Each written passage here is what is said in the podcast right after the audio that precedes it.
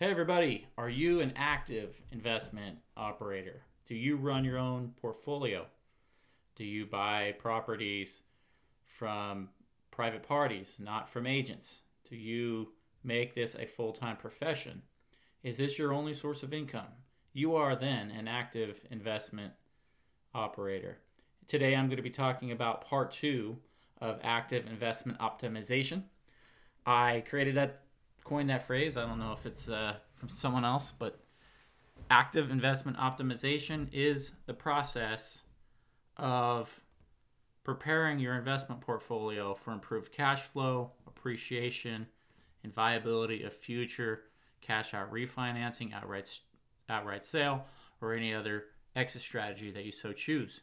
Taking what you have rather than looking for perhaps another property to add to your portfolio to get a little bit more cash flow, optimizing what you do have so that you can make comparable cash flow without the need of the added investment property. Although you should build your portfolio over time, you want to focus on optimizing what you do have. So, this episode, we're going to talk about property optimization. Last episode, I talked about general overview I thought I was going to get into really highlighted bits, but I kind of went a little bit deep in certain areas and a little shallow in others. So we're gonna we're gonna go through this one by one. We're gonna talk about the three elements of active investment optimization. This one being property. So today we're gonna go over property size, property type rather. I'm gonna focus on single family residential. We're gonna talk about overall condition of your properties and how to optimize that. We're going to talk about repurposing what you have. You may have a single family, you want to turn into a multifamily, or you may have a multifamily, you want to turn into a single family because you can earn more money in that particular scenario if your numbers say so. Um, then we're going to talk about adding on, building out an existing property, adding additional square footage, adding additional rooms, everything else.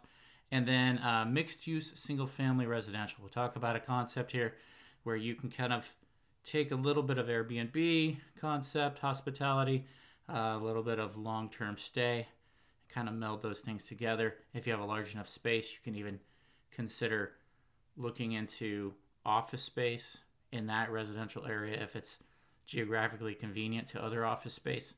You can look at using the garage for other other purposes as well. So let's get right into it.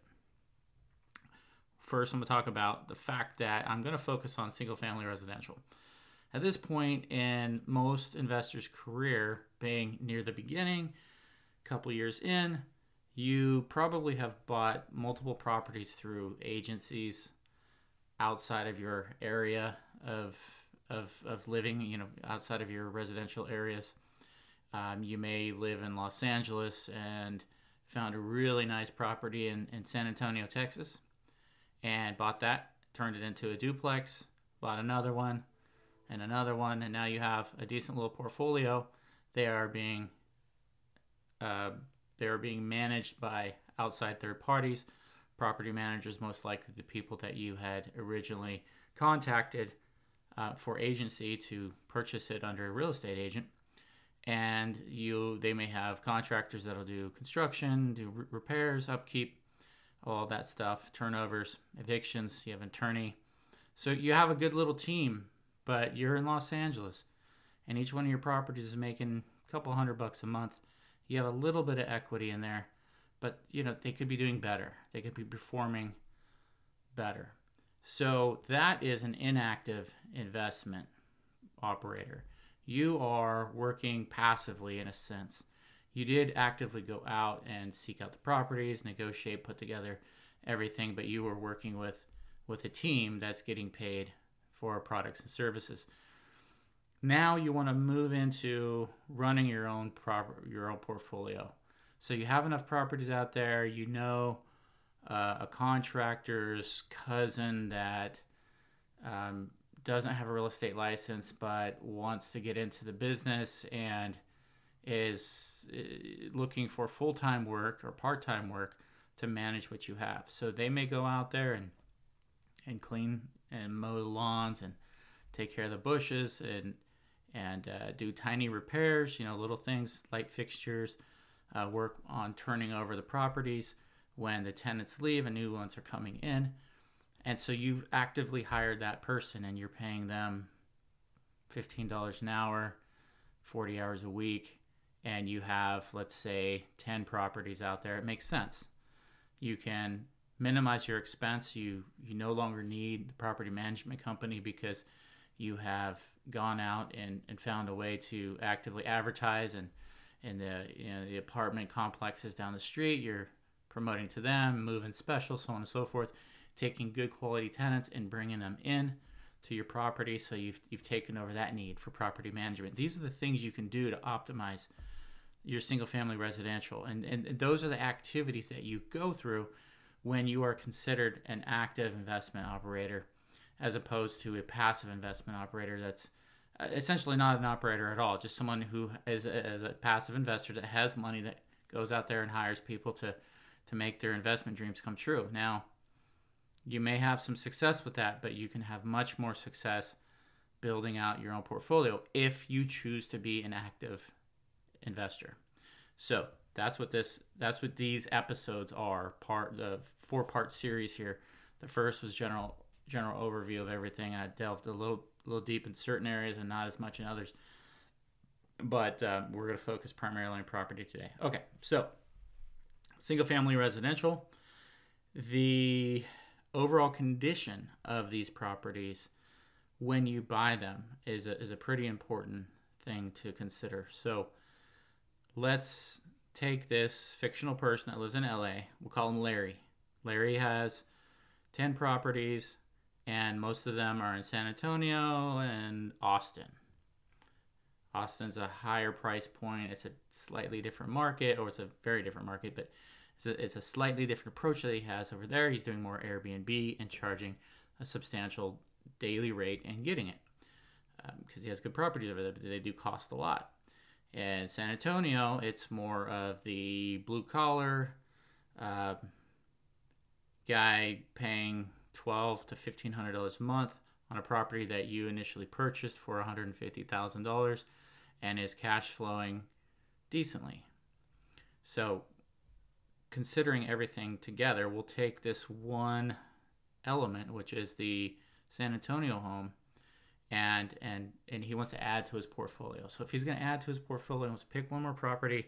Let's say, for argument's sake, he's optimized everything else and he hasn't touched this one. So this is brand new straight off the shelf investment opportunity. Um, all the numbers are hit, the appropriate numbers. You know, he, he's buying it at, uh, we'll call it 80 cents on the dollar.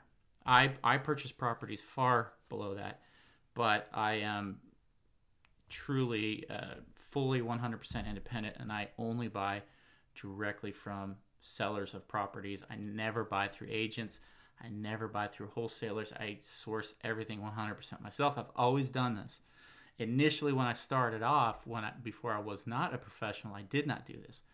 But the moment I became pro, it was, it was all us. We were all self sufficient, whole hog.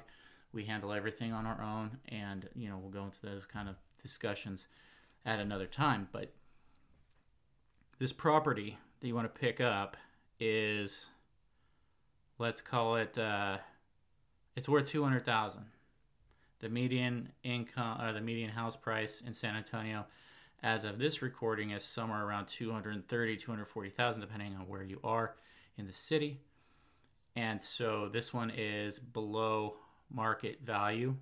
It's below the median about uh, 70% or so, which is appropriate. That's the kind of property you want to find. You don't want the median. You don't want to go above the median. You want to go below the median. You're, this is your rental property. You don't want to spend a lot of money on it. You don't want to have a lot of debt, um, and it's harder to justify rents rent increases on properties where you know you could purchase in the same neighborhood a home that needs substantial renovations. You could purchase that property for significantly cheaper than a home that was that someone actually uh, destroyed the property, you know, uh, bulldozed the property, built a brand new home, sold it to you as as full retail, brand new. So we're gonna go with the problem property, with property that needs to be repaired. Now, this property, fortunately and rarely, actually has good foundation, let's say. And let's say the air conditioner is bad, it's 25 years old, it's about as old as the house. The roof is failing, uh, there's a couple windows that are broken, the carpet and everything else is trash, the uh, paint needs to be done, the yard's atrocious. These are these are manageable things. So when you're deciding on your budget, you you need to decide up front which approach am I going for? Am I going to sell this retail? If I do sell it retail, I need to approach the way I do renovations one way. If I'm going to rent it out, I need to approach it another way. You want to build in a rental portfolio, you want to build a property to withstand normal wear and tear. You want a sturdy place. You don't want to put in granite countertops on oversized, hanging, uh, nicely designed uh, counter spaces, you know, in, in, in, an area like a bar area with a nice rounded cut and it looks really cool and shows perfectly. You're not going to get your money back on that. You can focus, you can get Corian, which is really nice. You can get cement. You can get butcher block. You can get Formica. I I go for butcher block because you actually can buy some butcher block. This is for the you know instead of marble or instead of granite or corian, you can get a nice butcher block very affordably. So I go to lumber liquidators and sometimes they'll have material there that's uh, going out and that pr- price you know price point you can buy it at, at a very reasonable rate. You can have it cut. Anyone can cut it. If you have a, a sawzall, not sawzall, you'd actually butcher it. If you had a, a circular saw or a nice miter saw or a, a table saw, any good contractor is going to have those tools, and a good contractor can cut the wood for you very, very cheaply and install it.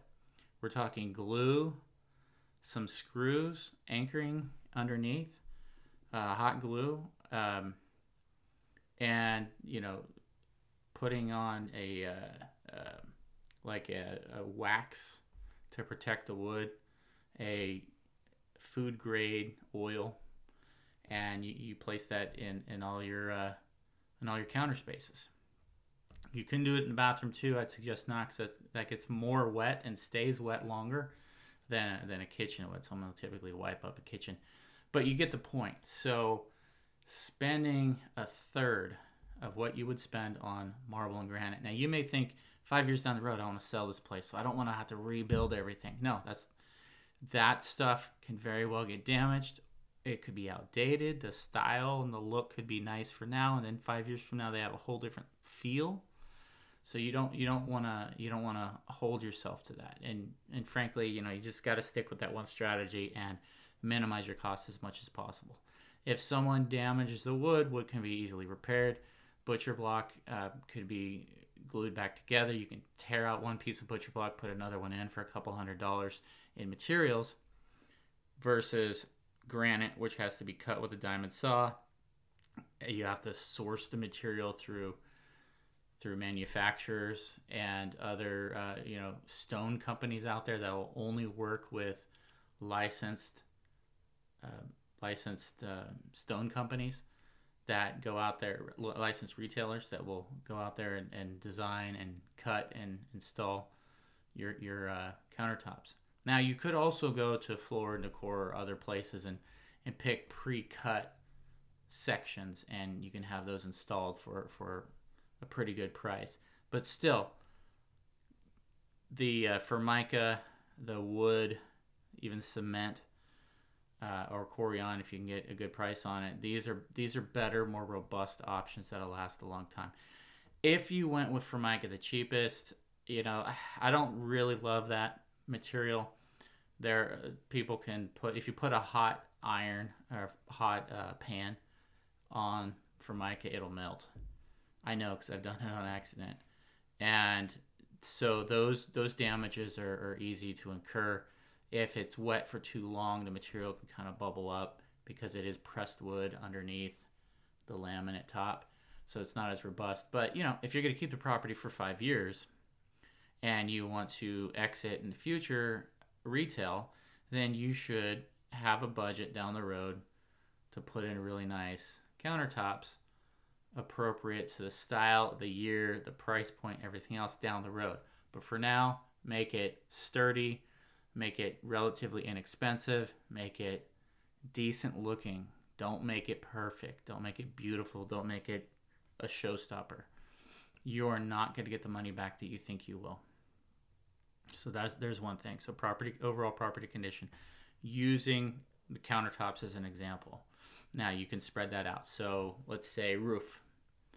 You can get a good 30 year roof that is a three tab traditional Owens Corning material that looks nice, that's appropriate for the neighborhood. Or you can get this really nice presidential. You can get, um, you can get you know Spanish tile, uh, you know look. You can get porcelain, uh, glazed materials. You can get all kinds of stuff. You know slate, but you don't want to. You're not going to do that. You should not do that. You should get just your basic roof. Get your basic roof. Get your basic roof installed. Don't worry about adding additional uh, ridge vents. You can do you know one standard ridge vent and a couple of vents, the appropriate stuff. But go go for your basic. Go for your basic uh, roof. In the future, when you sell the property and you have a basic roof and the neighbors have a nicer roof, you're not going to make as much more as you think you will. But what it will prevent you from doing is making a decent amount of cash flow up front. Because remember, every dollar you spend now, you have to recuperate over time. And if you're making $200 a month positive cash flow and you spent an additional, uh, so $200 a month is, is uh, $2,400 a year you spent an additional $2,400 on your roof by getting presidential, but oh, it looks really nice, and in five years from now, I'm going to sell it. Uh, you may not sell it in five years. You may sell it in 10. You may keep it longer.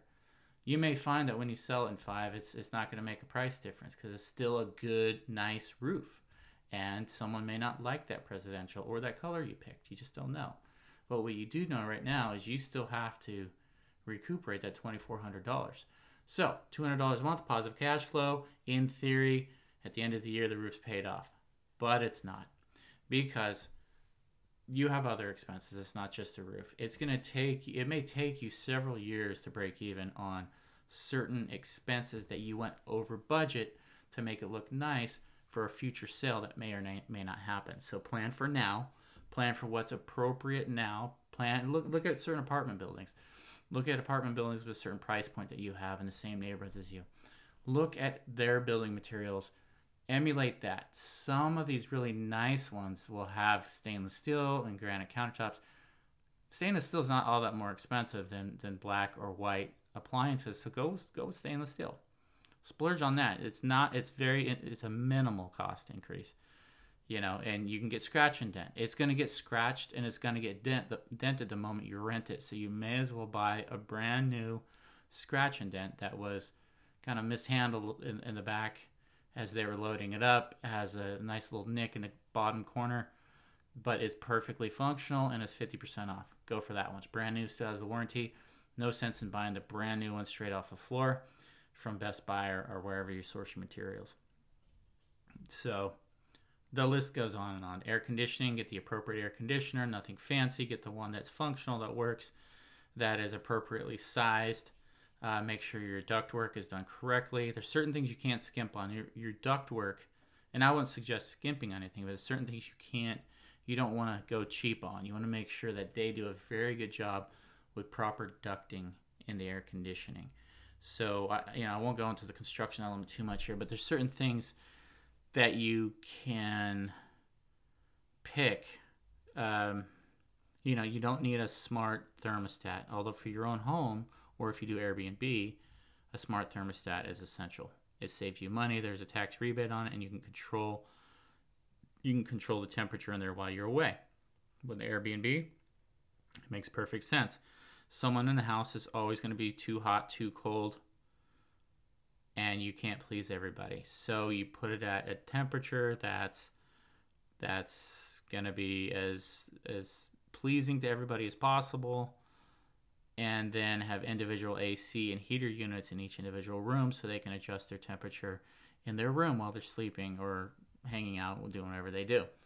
In the common areas, you you have an essential system that that always is at 67 degrees or something like that, and then you can control it because people always try to up it. I've had many times where we come in and the house is set to 90 degrees in the wintertime and 60 degrees in the summertime and it's been that way for two weeks and nobody nobody noticed. So smart thermostats are essential for airbnb but at long-term rental not at all. The cheapest thermostat that you can get that is easy to control a little digital one that costs maybe 50 bucks as opposed to a $250 smart that needs to be set up with wi-fi and everything else. Okay? So that is overall property condition. The money you spend up front on restoration, getting the property to the point of rent, and is absolutely critical. It sets the stage for how much positive cash flow you can receive over the life of this property. If you overspend, you're going to be in an uphill battle and constantly fighting against that. And there's only so much optimization you can do across everything I'm about to discuss in all of these episodes there's only so much you can do, and each one has a compounding effect to the other. So if you work on this on the property side, work on the financing side, work on the other side, then you can you can make these you know these uh, these deals happen. Um, so tenant selection, finance, and uh, property optimization. You want to optimize everything, and their appropriate amounts in their appropriate places. But you work through all those things, even over time. Even if you overspent initially, you can scale back. You know, if you have a whole house air conditioning system and you have an Airbnb and each room has their own wall AC and heater, then you can close off the vents to the rooms and you can keep the vents open in the common area and have it set at a reasonable temperature. Insulate the ceiling, you know, insulate the attic space, and do other insulation tactics. Uh, tint the windows, put in better shades, have uh, other other things that you can do to to keep your temperature at uh, at a reasonable level, which is going to save you a lot of money going forward. So you can kind of back out of some things you've done and save on them by using them less over time. And so those are things you really want to watch out for because those add up. Those dollars add up a lot. Next, we're going to talk about we talked about single family, we talked about overall condition of single family, repurpose. Repurposing your existing property. So you, you buy something that's vacant. I, I bought an apartment building that had a market in the front. And the apartment there so there's apartments in the back. It was a long block it had apartments in the rear of the of the uh, property. This was on a corner lot too, in a, in a pretty busy area. And then it had a market in the front. The market was condemned long time ago. I bought it, and you know it was still locked up. And they started rebuilding at one point in time. They added a four stall bathroom and a kitchen area because they were going to turn it into a restaurant. And then that that just never came to fruition. Matter of fact, the roof had like four different types of roofing material on it or, or different colors and styles.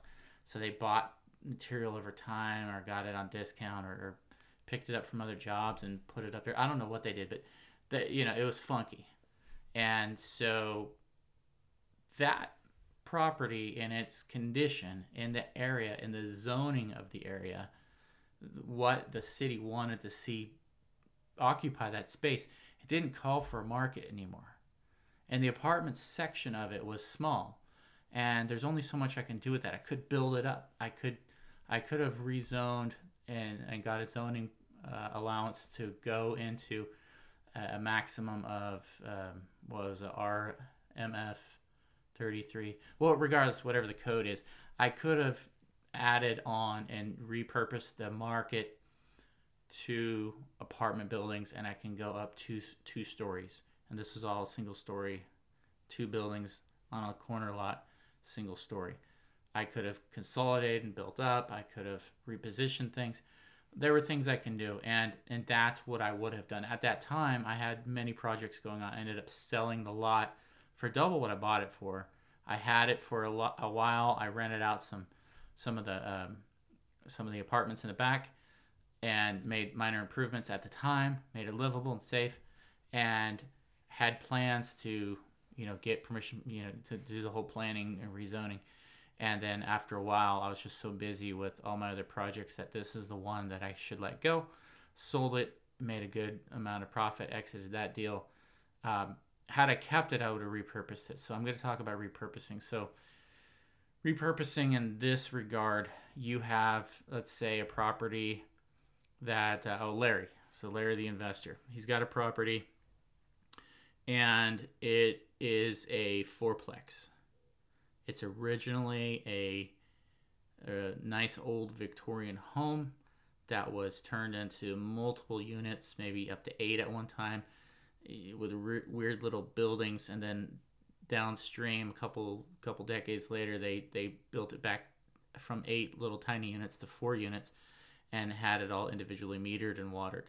Um, this is actually an example of a property that I, I had actually done, and so this was in King Williams on Mission Street. I ended up selling that property as well. It was during the time where I had just so many projects going on that I had to let go of certain pending projects that I can make a good amount of money exiting right now, as opposed to waiting three or four years to have those fully built out and be inundated with multiple projects and multiple budgets that at that time I didn't I didn't I, I had too much on my plate and I needed to minimize.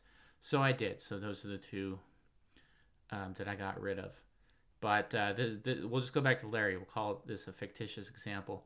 So, four unit, four unit Victorian home with the same look and feel as the original, you know, low style Victorian 19, 1900s appeal. It would make a lot of sense in a, a, neighborhood in San Antonio called King William, which is the first historic district uh, in Texas. And it would make sense to turn that back into a Victorian. So, repurposing it is ideal. Repurposing that particular property and keeping it long term is not viable. Keeping it as an apartment is viable in the sense that that area will make you good money if you have a fourplex. You can rent each unit out for about 2000 bucks in the area. The problem with it is it was not built to code at any point in time and being in a historical district there are restrictions that to get back into compliance would be quite an uh, undertaking quite a bit of complication quite a bit of expense and it would take a very long time to break even on an investment like that so you may as well fight your battles on a different front because this one, although you can profit and be victorious downstream, going to take a lot of time and effort that you don't necessarily need to apply. That you can make the same money on a couple different properties spread out and mitigating your risk as opposed to focusing on this one one property. It made sense for us to turn it back into single family. And so when we repurposed this property, we took it back down initially uh, to a single family and got rid of all of the common area and the uh, overbuild, you know, the walls that they had, the facades that were put up, and uh, and turned it back into a big open box, and started from there.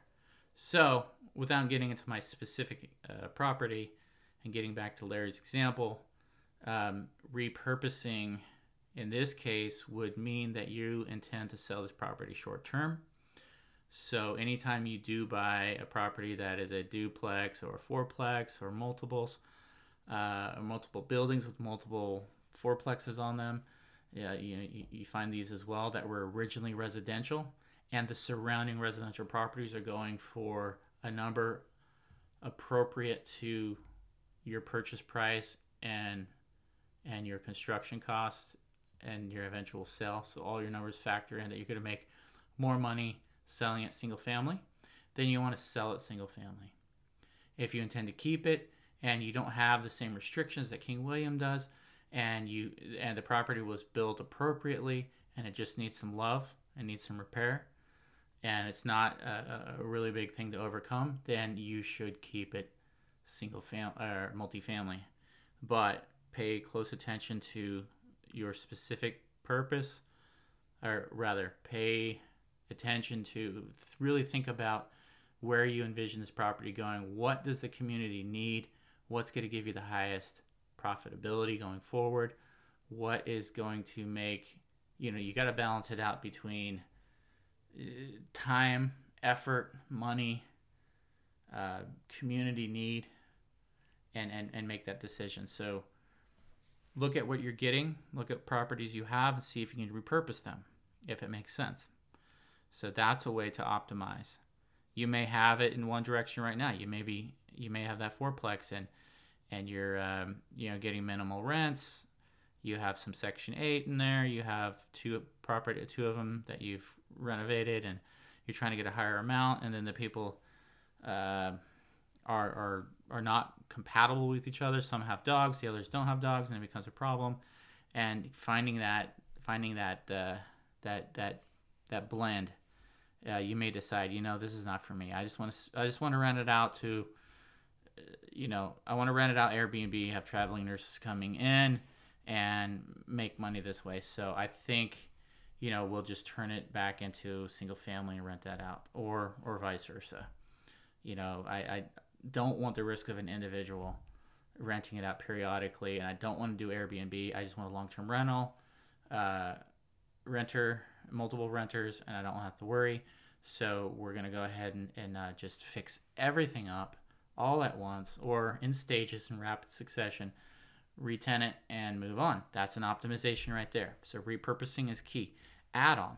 Add on is a is a great thing to do. You, you can add on in a house with the existing floor plan. You you may have a place that's 2,500 square feet and there's a big open um, sitting room. A lot, of, lot, of, a lot of homes have sitting rooms, and these rooms are the same size as a bedroom. They don't have a closet, and it's unnecessary. If you have a good open floor plan, and then the hallway right there, and there's a sitting room on the left, and it's it's 12 by 12, you can put in a, a, a French door, put in a closet, and that could be a dual purpose. It could be an office or it can be another room.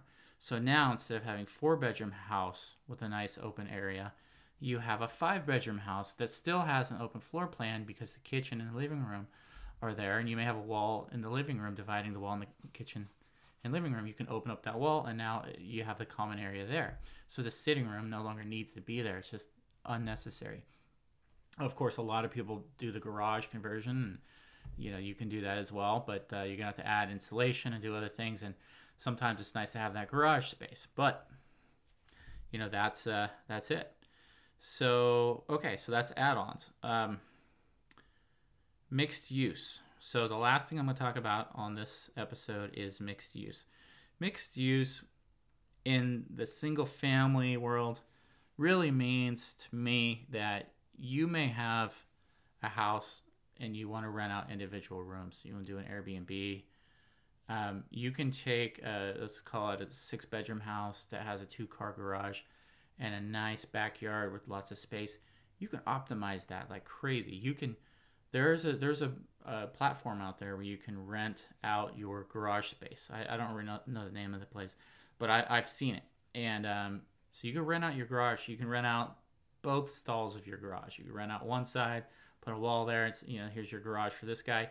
Charge him $150 a month. The guy next door, you charge him 150 a month, and then there's space in the back for an airstream or or someone's RV. You can store it in the back, and you can have a nice enclosure for it, or like an overhead, you know, like a like a roofed uh, carport with power back there. And so now you have all your rooms rented out Airbnb. You may have a front office you know, say that uh, in that other example I gave you as the as the as the uh, the sitting room, that can be turned into an office, and then that person you can have your own separate door that opens directly to the into the sitting room instead of the the, the hallway, and that could be an office. That could be a home office for somebody. So you could rent that out for three seventy five, four hundred dollars a month for the home office. They come in, go. You can have multiple people renting out that same space, and you just monitor their usage. You know, this guy comes in on Monday, Wednesday, Friday. This guy comes in on Tuesday, Thursday, or however it's set up. They can organize it amongst themselves. There's there's ways of doing that, and there's a definite need for it. So that you can have office right there. The other five bedrooms are all Airbnb. You can have two of them and a connected Jack and Jill. You can consider that like a suite. So it's a two bedroom unit all to their own. They have their own bathroom in there, and you may install a, a small little kitchenette. And so you have these little worlds. You have these little mixed use areas. So you have hospitality, you have office space, and you have storage all on a single family property. These are things you can do. These are ways to optimize your investments. So there you go. That's it for today. I hope this was helpful. If you have any questions, please call me 210-355-2628 uh, or you can text me. Text me at that number. Email me Corey, c-o-r-y at flipconnect.com i look forward to hearing from you soon